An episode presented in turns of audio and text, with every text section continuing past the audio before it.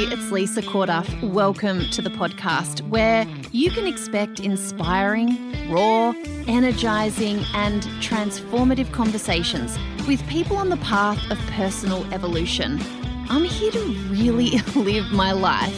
And if you are too, these conversations are just for you. I'm really glad you're here. Enjoy. It's always a nice day when I am staring at the face of the beautiful Belinda Smith. Hi, Belle. Hey, Lisa. You always say the sweetest things, even when you're feeling like, you know, the grades are coming out a bit too much. It's time to do something about oh, that. Stop it. Aging is a whole thing, and we can, I don't know, I'm just choosing to embrace, you know. Yeah. Um, you are gorgeous, but look at that smile. Um, I'm really glad that you're here today because I love your story of change. I've loved um, watching you. I mean, this is not the first time I've I've had you on the podcast. Uh, is No, it? I, Or is I it? think a Is long it? time. I don't know. A long time ago, maybe. Because I met you when um, you were traveling around Australia. So, I mean, this is the thing. You're a really interesting person who has lived a really interesting life. And I've adm- I admired you from a distance for a long time. I mean, who sells up their house in Sydney, buys a bus, does it up, and then travels around Australia teaching kids about what's in their lunchboxes. I mean, it was so inspiring to watch. And we met one night on the Gold Coast. Um, we had a dinner with some mutual friends, and I was invited along. I'm like, yes, I'm going to go meet this amazing woman who does this crazy thing. Who is she? And then we've always stayed in contact. You are. You've been an extraordinary friend to me. Um, you know, you met you and Israel met Nick. We had a lovely lunch together, um, and I just I value you as a human um, and as someone who is living out her passion and lives in a state of service to that passion and to the health of kids and families everywhere with such integrity. Like you have a huge amount of integrity. You're super smart. And I am just so glad to know you. And then to think that a cheeky little program called Ready for Change actually had an impact on you that helped you accelerate into just even being more of the amazing Belle Smith, like, is very, very humbling and makes my day. So I'm really excited to have you here to share. Oh that. my gosh, what an introduction. um, I remember that dinner because I was thinking the same as, oh my God, I'm going to get to meet Lisa Corduff tonight. You know, so interesting, isn't it? The stuff that goes on. But um, yeah, look, Ready for Change really did like blow my mind. Um, So let's uh, talk uh, about. Well, I mean, you've done a lot of amazing things, but where were you at in? We did you do it in 2019? Like, what was what was yeah, going it was the on very first Ready for Change. So, Very first, ready for change. So, what? Where did you feel stuck? Why were you like, oh yes, I need to do this? I felt like my world was crumbling. So we had travelled Australia, sold our house, travelled Australia two and a half years, you know, national TV, radio, newspaper, everything. Really felt like I was making a difference. And then, you know, our my daughter was due to start high school and um, Israel was ready to stop travelling. And so we parked our bus on a block of land that we bought and we were living in that. And I was really missing the, the, the vibe from travel, the, the seeing people all the time. I was I was devastated about I know this sounds stupid, but 24-7 in a 20 square, you know, square meter bus with kids for two and a half years. I really loved being that close with them. And so when mm. they were going off to school, I literally cried every single day. It was almost to the point that I would sit in the assemblies and up the back bawling my eyes out about the fact that they, you know, weren't with me, you know, like it was really crazy. and then, of course, I was dealing with the fact that um, I needed to find a new way to operate my business because I would, you know, the bus would precede us wherever we went. People knew the big green bus was rolling into town. And well, when the big green bus stopped rolling into town, how did people know what I did? So I was struggling with all of that. Plus, I knew with everything I learnt from traveling around that there were still people reaching for me from WA, from Queensland, saying, Can you come here? And I knew I couldn't keep leaving my family behind because mm. I was doing that for a while. Um, and so I started to train up other people. So things started to shift there as well. So everything just felt like it had been lifted. My whole life for the last two and a half years, everything I'd built felt like it was on one of like, you know, those rugs that you throw all the Lego in and pull it up. Yeah. Well, I felt like it had been pulled apart and all the Lego ripped off. It like it was just yeah. So that's Messy. pretty much. Oh, and I was I had been giving evidence to parliamentary committees about what I'd found around Australia and my work had just been mentioned in Parliament, but none of my recommendations had actually been taken forward. And so I was ticked off like I was literally so pissed off that bureaucrats and the food and beverage industry were getting to say how things should work for our kids. So I was filthy dirty with that. So I started writing a book as well. Um, and at the time for Ready for Change, I was really, I had invested so much time into that book, but I had shelved it because I thought, oh, this is actually going to ruffle feathers and people won't like me and I'll never get work. And yeah, I was in a mess just popping in with a quick little reminder that our 30 days to 30 ways to make life easier is about to kick off. It's almost time for our pre order sale to disappear. So, if you're interested in the most delightful, helpful, spacious, audios to be entering your earbuds over the next 30 days that will help you just strip back and make life easier day to day, then go ahead, secure the discount straight away via the URL in the show notes. Okay, let's get back to the conversation. You were in a bit of a mess. So you came on in and you started to work through the program tell me what some of the big light bulb moments were. I mean, just before we were talking about um, one of your core values being mm. freedom. Were you aware of your values?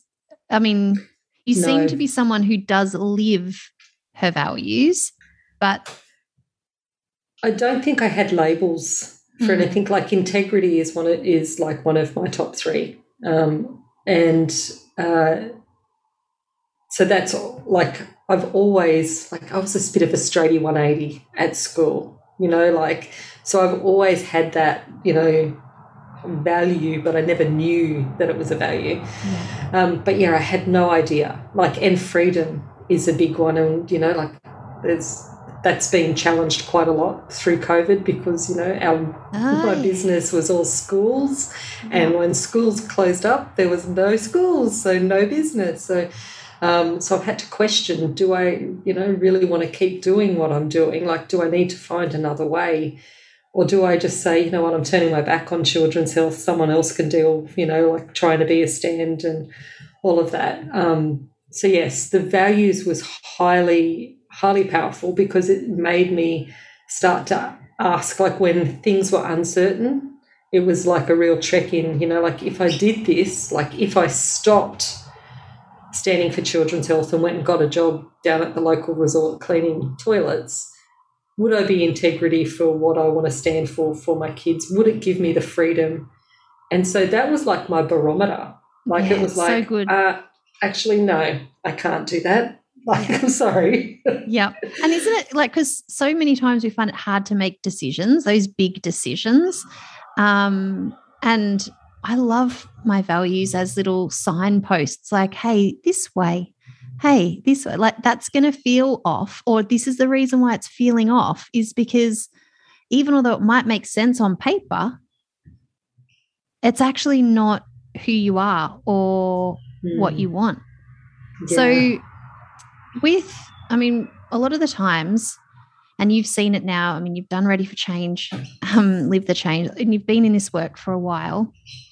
And I think what happens is that um, when people come in, or I think just the way that we're brought up, like what society tells us, is that a lot of the reasons why we can't get what we want or live the a way that feels good to us is kind of due to circumstances that are outside us and what Ready for Change does is put a spotlight on like that stuff still exists. Like there were like, and I think COVID's been amazing at that, at showing us like, yeah, sometimes your external circumstances are, are immovable and they're actually going to really impact how you feel for sure, undeniable. However, like what role are we playing in this? How might without even consciously being aware of it most of the time, are we limiting ourselves? So I would love to know from you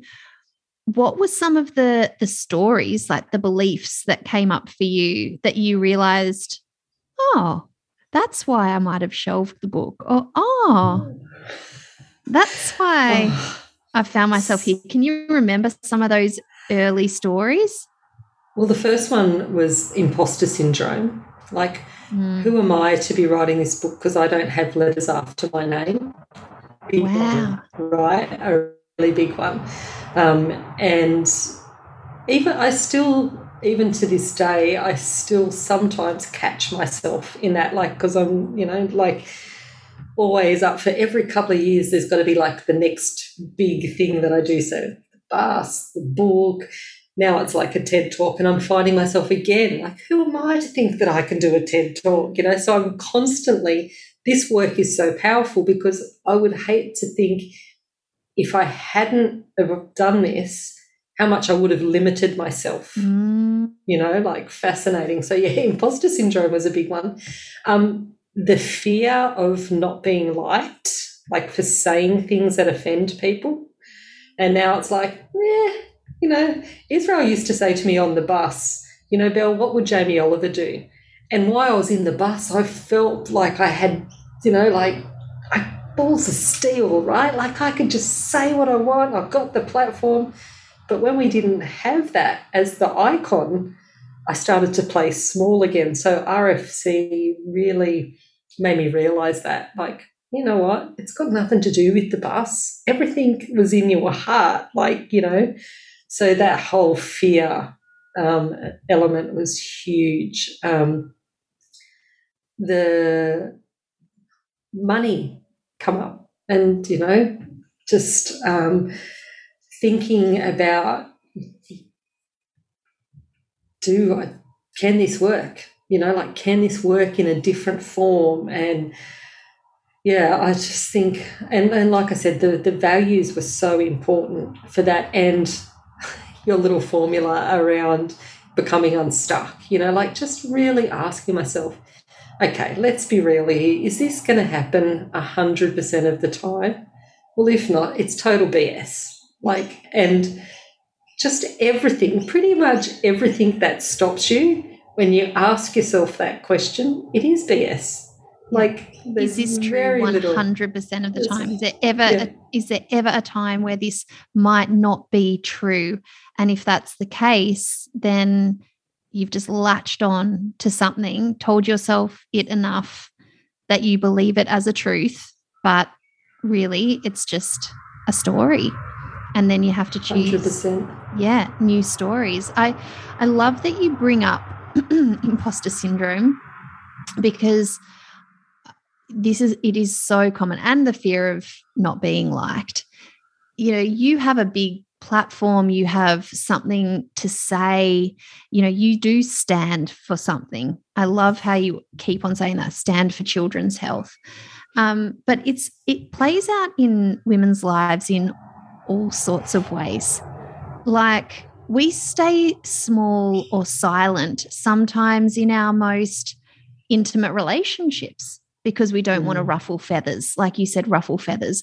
We say yes to things like volunteering at school when we're actually already completely overwhelmed in our lives because we just want people to like us and we want to be likable and we want to, you know, I see it happening all the time.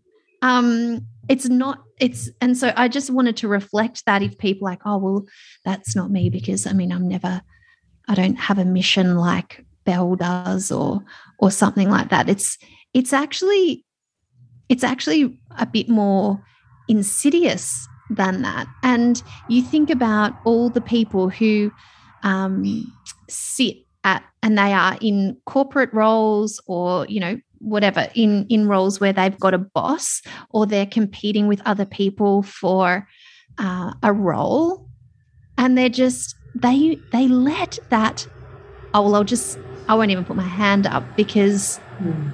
i'm not I don't have as much experience as that, or um, I've only been here for two years and other people have been here for 10. Really, it's not my turn. Um, who would I be to get that role? Everyone will hate me if I do. And we just sit back. We just sit back and we don't go for it and claim what might be exactly the right next thing for us. It actually drives me wild because I think about the world right now and how we actually need women activated into like beyond these fears. Like it's always going to feel scary. It's always going to feel scary to do something like that. We're always going to be worried if someone doesn't like us or if things that we say might upset someone else. But we have to say them sometimes too. Like, and we have to go for it. We have to be a bit bolder. And the only thing, the biggest thing that gets in our way isn't actually, you know, the stuff out there. It's how we're talking to ourselves. Oh, 100%. The, the mind chatter. Oh, Catching the mind chatter is just, I think um, one of the biggest things for me was in, I think, I think it's the very first module we do with Fleur Chambers and Yeah. the, the meditation. Um, when I, I think it was about four times I listened to that to give myself the freedom to actually really dream and stop squashing it. mm, You know, it was really, um, really fascinating to, and to like, why did I do that? And I think I even spoke in one of our Q and A's where I, whenever I went to a toilet cubicle, I would go to the second one because I couldn't go to the first one because like I wasn't worthy of going to the first bloody cubicle in the toilet. Like just monitoring your behavior, like the stupidest little things, you know. And um, so whilst RSV RFC gave me massive freedom, like it gave me the courage to go out and publish my book, you know, like just get off the fence. You've been writing it for 18 months, like just get off the fence, right? It actually massively shifted my home life as well. Like, um, my relationship with my husband totally changed because we've always had a very close relationship, particularly like, you know, like I said, living in a small space for two and a half years um, and working in business together. We'd worked in business together for 17 years. But um, discovering that, you know, that in a way I had kind of submissive behaviors. Um, and, you know, like, okay, dad has previously had depression and suffered, so we've got to walk on eggshells, you know, like waking up every day thinking about, you know, like, what do I need to do today to keep him happy? And if I hadn't have done the RFC work that led me into LTC, I would never have got to the point of recognizing that as a an unhealthy behavior mm, for myself, let alone for him. Because um, of course, when did discover that and come clean with with him, he then was like, "Well, thank God, because this is how I feel every day." So it's this work is so powerful, and you've got to be prepared to get uncomfortable, like Yeah. really uncomfortable. what were the what were the ripple effects from that? From you kind of you guys acknowledging that there was this pattern of behavior that maybe wasn't super healthy. Like, what happened? Because, like, you know, I think actually a lot of people are scared when when I'm promote. People are always like, "Does this mean I'm going to end up leaving my my husband um, or things aren't okay i don't know if i'm ready for change and it's like i actually think well what i've seen from the women who've joined is that they can have really big light bulb moments about things that they've been telling themselves for a very long time ways of being that they have normalized for themselves that when they put a spotlight on it, they're like, oh, maybe it's not true that, mm. you hmm. know, I need him to be this and this and this and this so that I can be this and this and this. Well, if that's not the case, who am I bringing to this relationship? What where's my level of responsibility for what's going on here? And and one person in the relationship having that moment can actually be the most powerful thing to bring things that you've been missing and a dynamic that is actually ends up being more mature more nuanced more loving than you could imagine that's what i see from a lot of, of women is that their relationships that they thought might have been on the edge get better Mm, but how 100%. did that actually work for you? Because I'm interested in this because, you know, sometimes I think the other thing that I hear is that women are like, well, I'm changing and he's not. Mm. You know, what if I change and he doesn't or doesn't receive things well? Well, yes, that I think that is a risk, but then it comes down in a way to who you're being when you're in that space of talking. So, uh, what I actually really discovered about myself, it was quite ugly, is that like I was living from a place of control and fear. Everything was around, you know, like making sure that this didn't happen, so that didn't happen, like just constant. No wonder I was bloody always tired. You know, like right. no wonder I was always stressed because you're just trying to control so much. Mm. Well, the really ugly part was in doing that and thinking that I was doing it from a place of love was actually making him feel small. Mm. You know, and when I come clean, um, and he was then able, like, it was like giving him wings. Like, all of a sudden, he didn't need to be, you know, like caught up in that cocoon anymore. Like he was able to be himself. And it really was a catalyst for a massive shift because, you know, like it was gave him permission to actually say, look, I love and I'm passionate about what you do, but it's not my passion. I don't really want to be in the business anymore, you know, like, um, so yeah, huge, really huge. And um, in fact, I learned so much about myself in that process that that's what I take into you know my work now with people is you know like nutrition starts way before eating. It's all stuff that's going on you know like the the stories we've got in our backpack around food at the dinner table when we were there you know all of that. And it took me seeing that in my own household mm. to actually mm. really identify it. And so now I always talk about are you coming from a place of control or fear? Or is it loving support, you know, like are we mm. positively expecting that things that you, your child who's a picky eater that they will just you know at some point in time when they're ready they will get it or are we like so fearful that you know that they're not going to get the nutrition that we keep badgering them and then they build up anxiety and we don't even realize it's going on like it's this work is so powerful because it gets you to actually recognize in yourself behaviors you didn't even know existed. Yes. Mm. Oh, so much. And it's so interesting. I think food is so fascinating when it comes to stories and I mean, you know that I I mean I started out with just teaching people simple whole foods and I've ended up t- teaching about m- more mindset related stuff because I realized that like anyone can follow an eating plan if they're a person who likes following eating plans.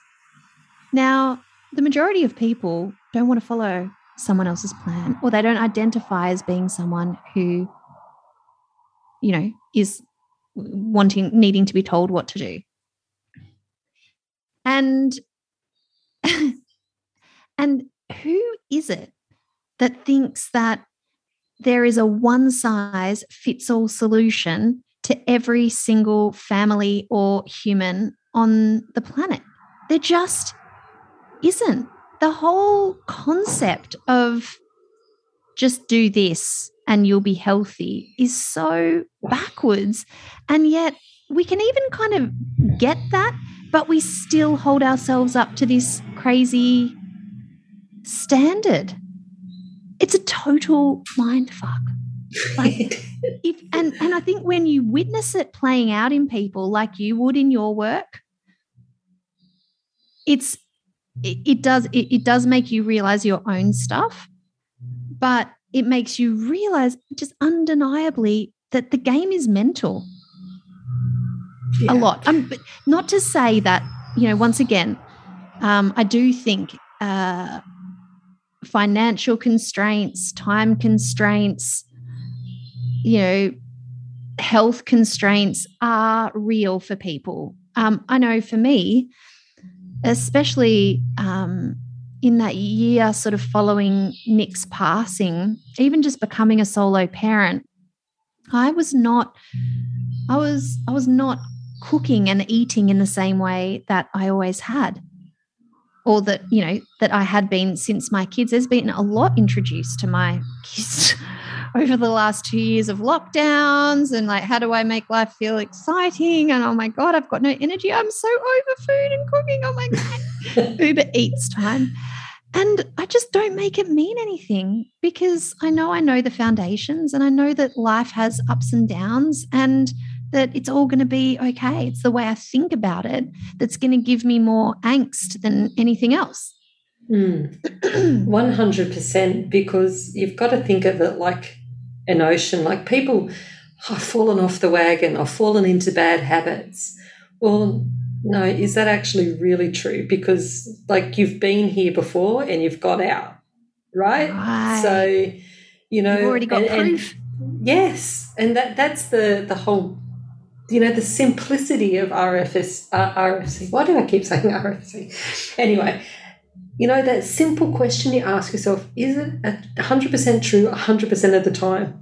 Like it's so gold because you will always find that actually, no, you know what?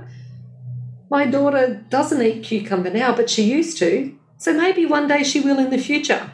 You know, like it's it, it, it is all BS. Yeah. So we just need to give ourselves that permission and really, um, really question I think, you know, be curious.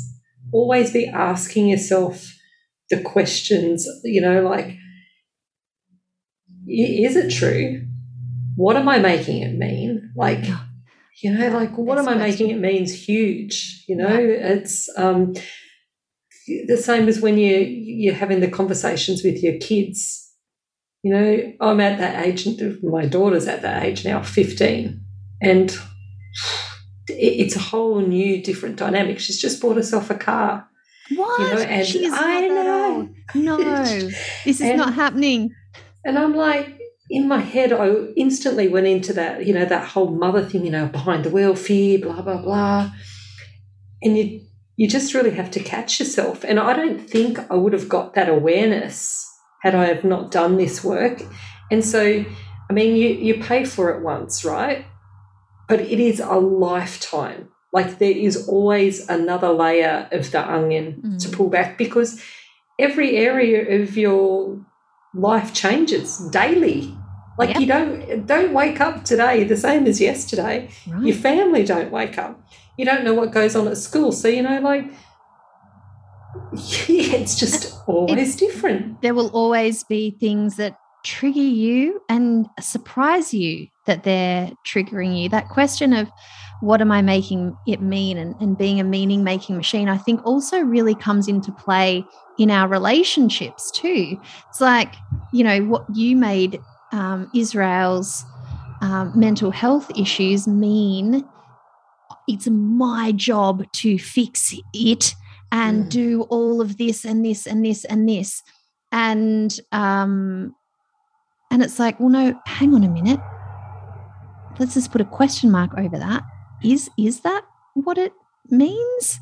And i find it super i've found it a super question to be asking myself all the time especially being in a relationship beyond my marriage where you're getting to know a whole new human who has you know 50 years of living and loving and their own stuff. Like he's got stuff and i've got stuff.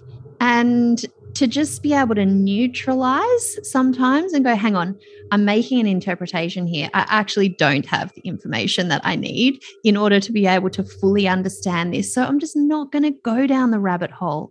I'm just not going to go there for myself and start making interpretation after interpretation when, you know, to be honest, it would just be making meaning of something I actually don't fully understand. So I'll just wait till we have a conversation about it and then and then I'll decide. And yeah. I think it's just it's the same with our with our kids too.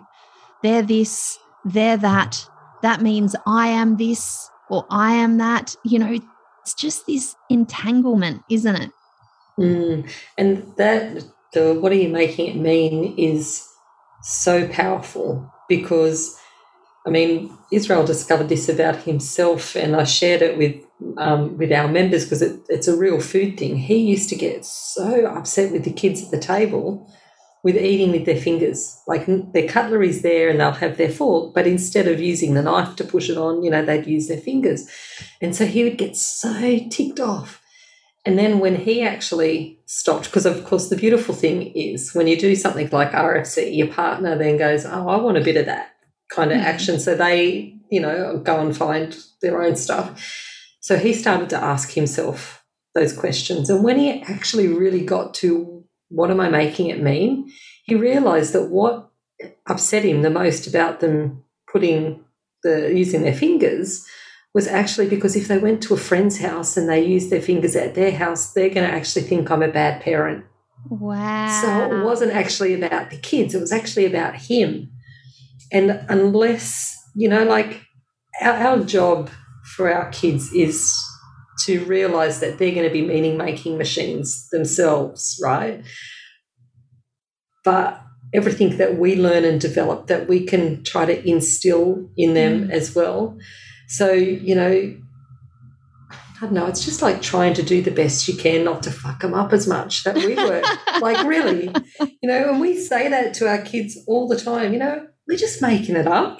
I mean, did our parents have to deal with mobile phones, TikTok, mm. freaking YouTube, Minecraft, pandemic, climate, Ukraine. Like, right. no. So we are just making it up every day. And I, I just think when you become aware of the role that you play, yeah. I mean, awareness comes up obviously in RFC about, you know, like really becoming aware. When you are awake to your role in stuff, mm. you see the impact you have. Like my 15 year old now, I really have to practice when she gets home from school and she strips off and she's like into her pajamas straight away, and which is a daily thing, you know, that's cool.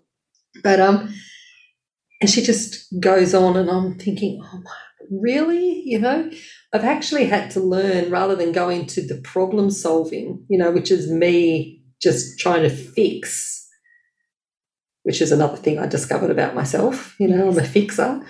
Um, is I have to actually just say, do you need to vent or do you want advice? And oh my gosh, that is a hard thing as a mum to learn that, you know, the best job that we can do is to let them learn themselves, not fix it for them all the time. Yeah. Oh, man.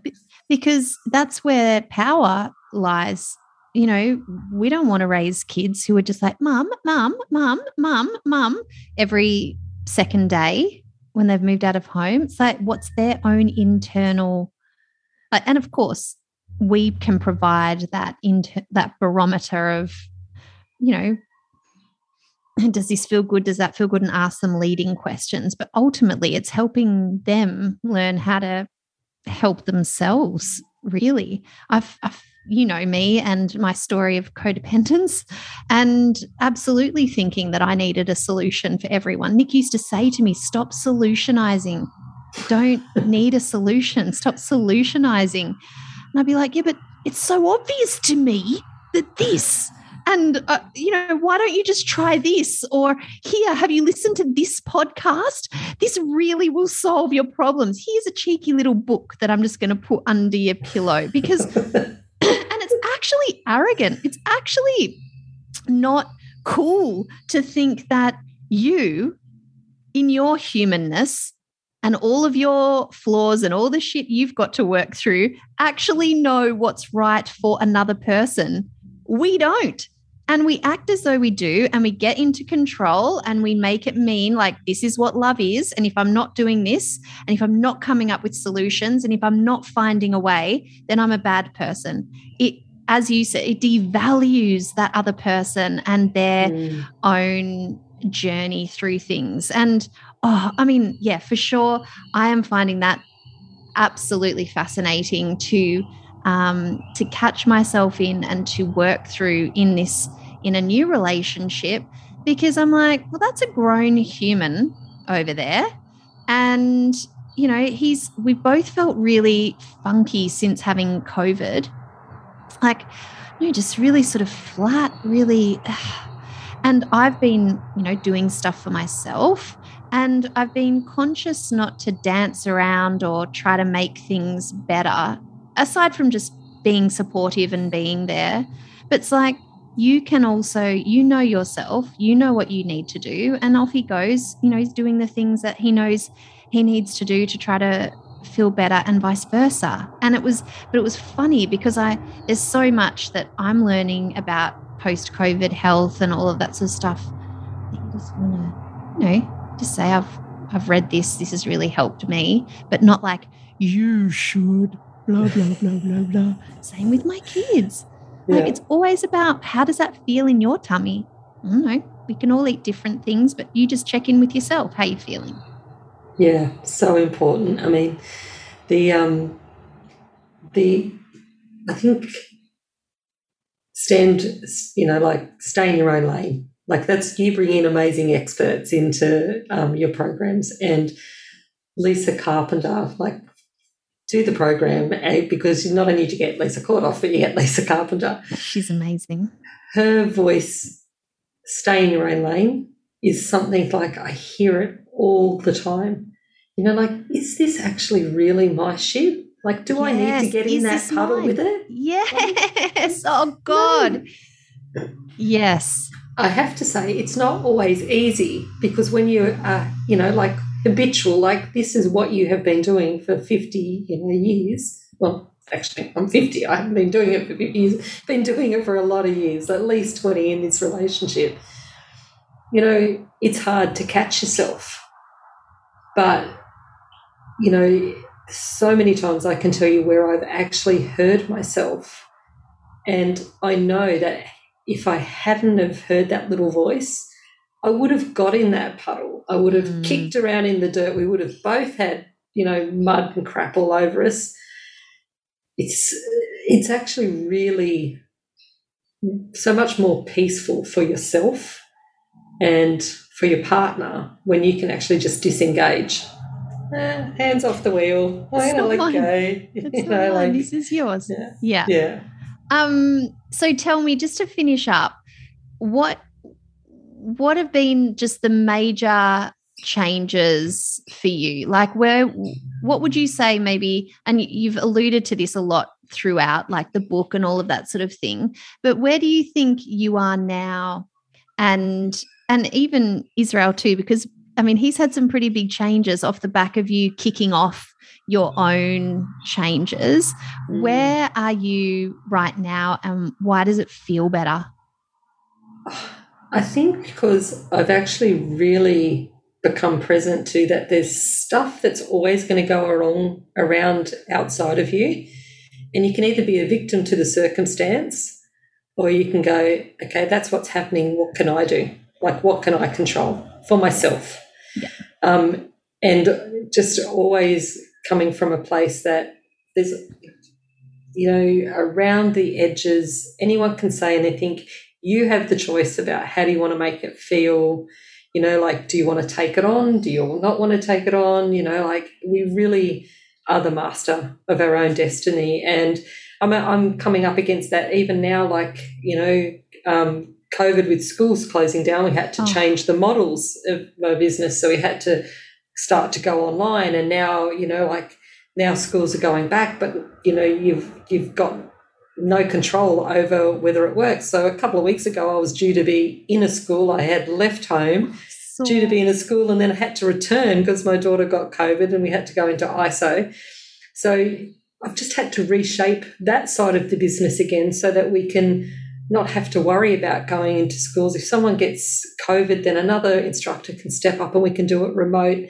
So it's always knowing that all of that's happening out there, but we can actually still move forward. Like we don't have to be the victim of what's going on out there. Mm. Like we have that power right in mm. ourselves. So that that's massive. And I really do I know that my kids are seeing that, and I know that mm. they're changing for themselves. I mean, um, my daughter last night, I was having a chat to her about feelings, like you know, big conversations that I would never have had the language or the inclination to do before. Um, and it's it's actually you know like work that's going to be so powerful for her because she can put a label onto things about mm. how she's feeling rather than I'm just angry. Yeah, but you know why like where where are you on this spectrum you know yeah so as a parent i would never have had those conversations. Um, very different. And i guess the other thing synchronicity of timing your program come along obviously just at the right time because i was prepared for when covid hit. I was okay right that's out of my control. What do i need to do? But also because not long after that israel's dad took his own life and had we not, I had not started RFC and he not started his own work, I'm pretty sure that that circumstance um, of his dad taking his life would have fundamentally um, affected in a negative way what went on in our family. But we were able to take a step back from that and you know, really look at it and go, yes, okay, it's horrific, it's sad, I've got the right to be angry, but I can also be really, you know, like, what did I learn from my dad? How, what a gift, you know, all of this is. So uh, I know it's not just talking about today, I'm just thinking that it's so profound that when you really embody it, and I guess in some ways I'm, I'm a bit of a lurker, like I don't, like, I value not being on social media all the time and I don't want to be turning up everywhere. And so I was kind of quiet a lot of the mm. time. But when I really like, some of those lessons were like, you know, like just so huge. And I think for anyone that's out there, if you're thinking, I don't know if I want to uncover stuff about myself or um, or I don't know what happens if my partner doesn't get it. Just be curious. You know, like if there's if if you're actually been thinking, sitting on the fence, do I really need this kind of thing? I'd actually say yes, you do, because if you're thinking, you know, like do I, do I not, then it obviously means that there's something there, right? Um, and you won't look back. I mean, you will be confronted in a good way yeah. in a very good way. And the and it is a ripple effect. You know, like yeah. it really is. Yeah. I yes, I love hearing all of that. And um, you know, we encourage people when they join to choose an area of their life that feels particularly sticky. And some people really do focus in on that area. Other people just cannot help but have the principles that they learn just shift things all over all over the place um, and it's always for for the better um, mm. you know it's never it's never a bad thing for a woman to get curious about herself discover stuff about herself it's actually freeing it's freeing when you think oh my god it's not my fault that was just sitting there i took that on when i was 18 and I have literally not stopped telling myself that thing. Oh my God. Well, I can get rid of that with, with the process that we teach. And then, and then, oh my God. Well, then if that's not real, I'm I can do the thing or I can say the thing or like it's just it's amazing. I I just love I mean I love people also just knowing you who might not have known you, even though I think everyone should know you, but just in case they don't, we'll have all the links of, of where to find you. Um, and I think you've got your kids' health quest coming up soon. I don't know when this will go live, not this week, so not next week, but the week after, probably. Will people be able to learn something from you if they've liked what they hear around food and stuff? Always. I mean, uh, obviously, I've got loads of stuff that um, I give away free on my socials, which is the root cause uh, AU. Um, but I am running an Empowering Kids Masterclass on the 31st of March, two of them on that day, and then one on the 1st of April. So if people have, you know, heard this before, then be sure to jump on to that. Um, otherwise, you know, you could reach out through our support box and we might be able to flick you a replay of that as well. Awesome. We'll definitely give everyone the link to that. And, um, you know, they could buy your book. Yours is still one of my favorite weekly emails to receive, can I just say? um, so always jam packed, but that's the integrity piece, right? Like you're in this because you really, really want to make a difference. And I think you're doing a smashing job, and I'm going to be cheering you all the way with your TED talk. I can't wait to see it. I can't wait to see the continued evolution of, of Belle Smith because it's an exciting ride to witness. Thank you. Uh, and I just want to say thank you to you and your team, obviously, because you know none of us can do what we do without our our team. But um, yeah, it's the, the TED talk is challenging me in more ways than I would have liked, but I would never have thought I could take it on had I have not got all the courage that I've got from doing your programs. I feel like you had it all the time. You just needed to get out of your own way. So I'm glad that you did. Thanks for sharing your story of change, Belle. Oh, my pleasure. Thank you, everyone, for listening. Hey, if you want to learn exactly how to start moving through the stories that are keeping you stuck, and you want to delve into these self defeating thinking patterns that so many of us have, then I've got a free workshop that you can go and watch right now. In it, I, I, highlight some of the main stories that I see women telling themselves that often lead women into a spiral of self sabotage you also learn how to let yourself off the hook a little bit more because when you understand how your brain is actually working to create this, then you feel a lot breezier about your life. Trust me. In this workshop, you'll also start moving towards the things that you want by the end. I absolutely promise you'll have a new perspective on your next step forward, and that can be in any area of your life where you feel stuck. I can't wait for you to go and check it out. It's totally free. The link is in the show notes. Enjoy. Hey, if you're enjoying the conversation, then it would mean the world to me if you head over to iTunes and give us a rating and review. It really makes a difference, and it's my intention to get as many of us involved in real conversations that really change the game as possible. Thanks so much for your help, and I'll see you in the next episode.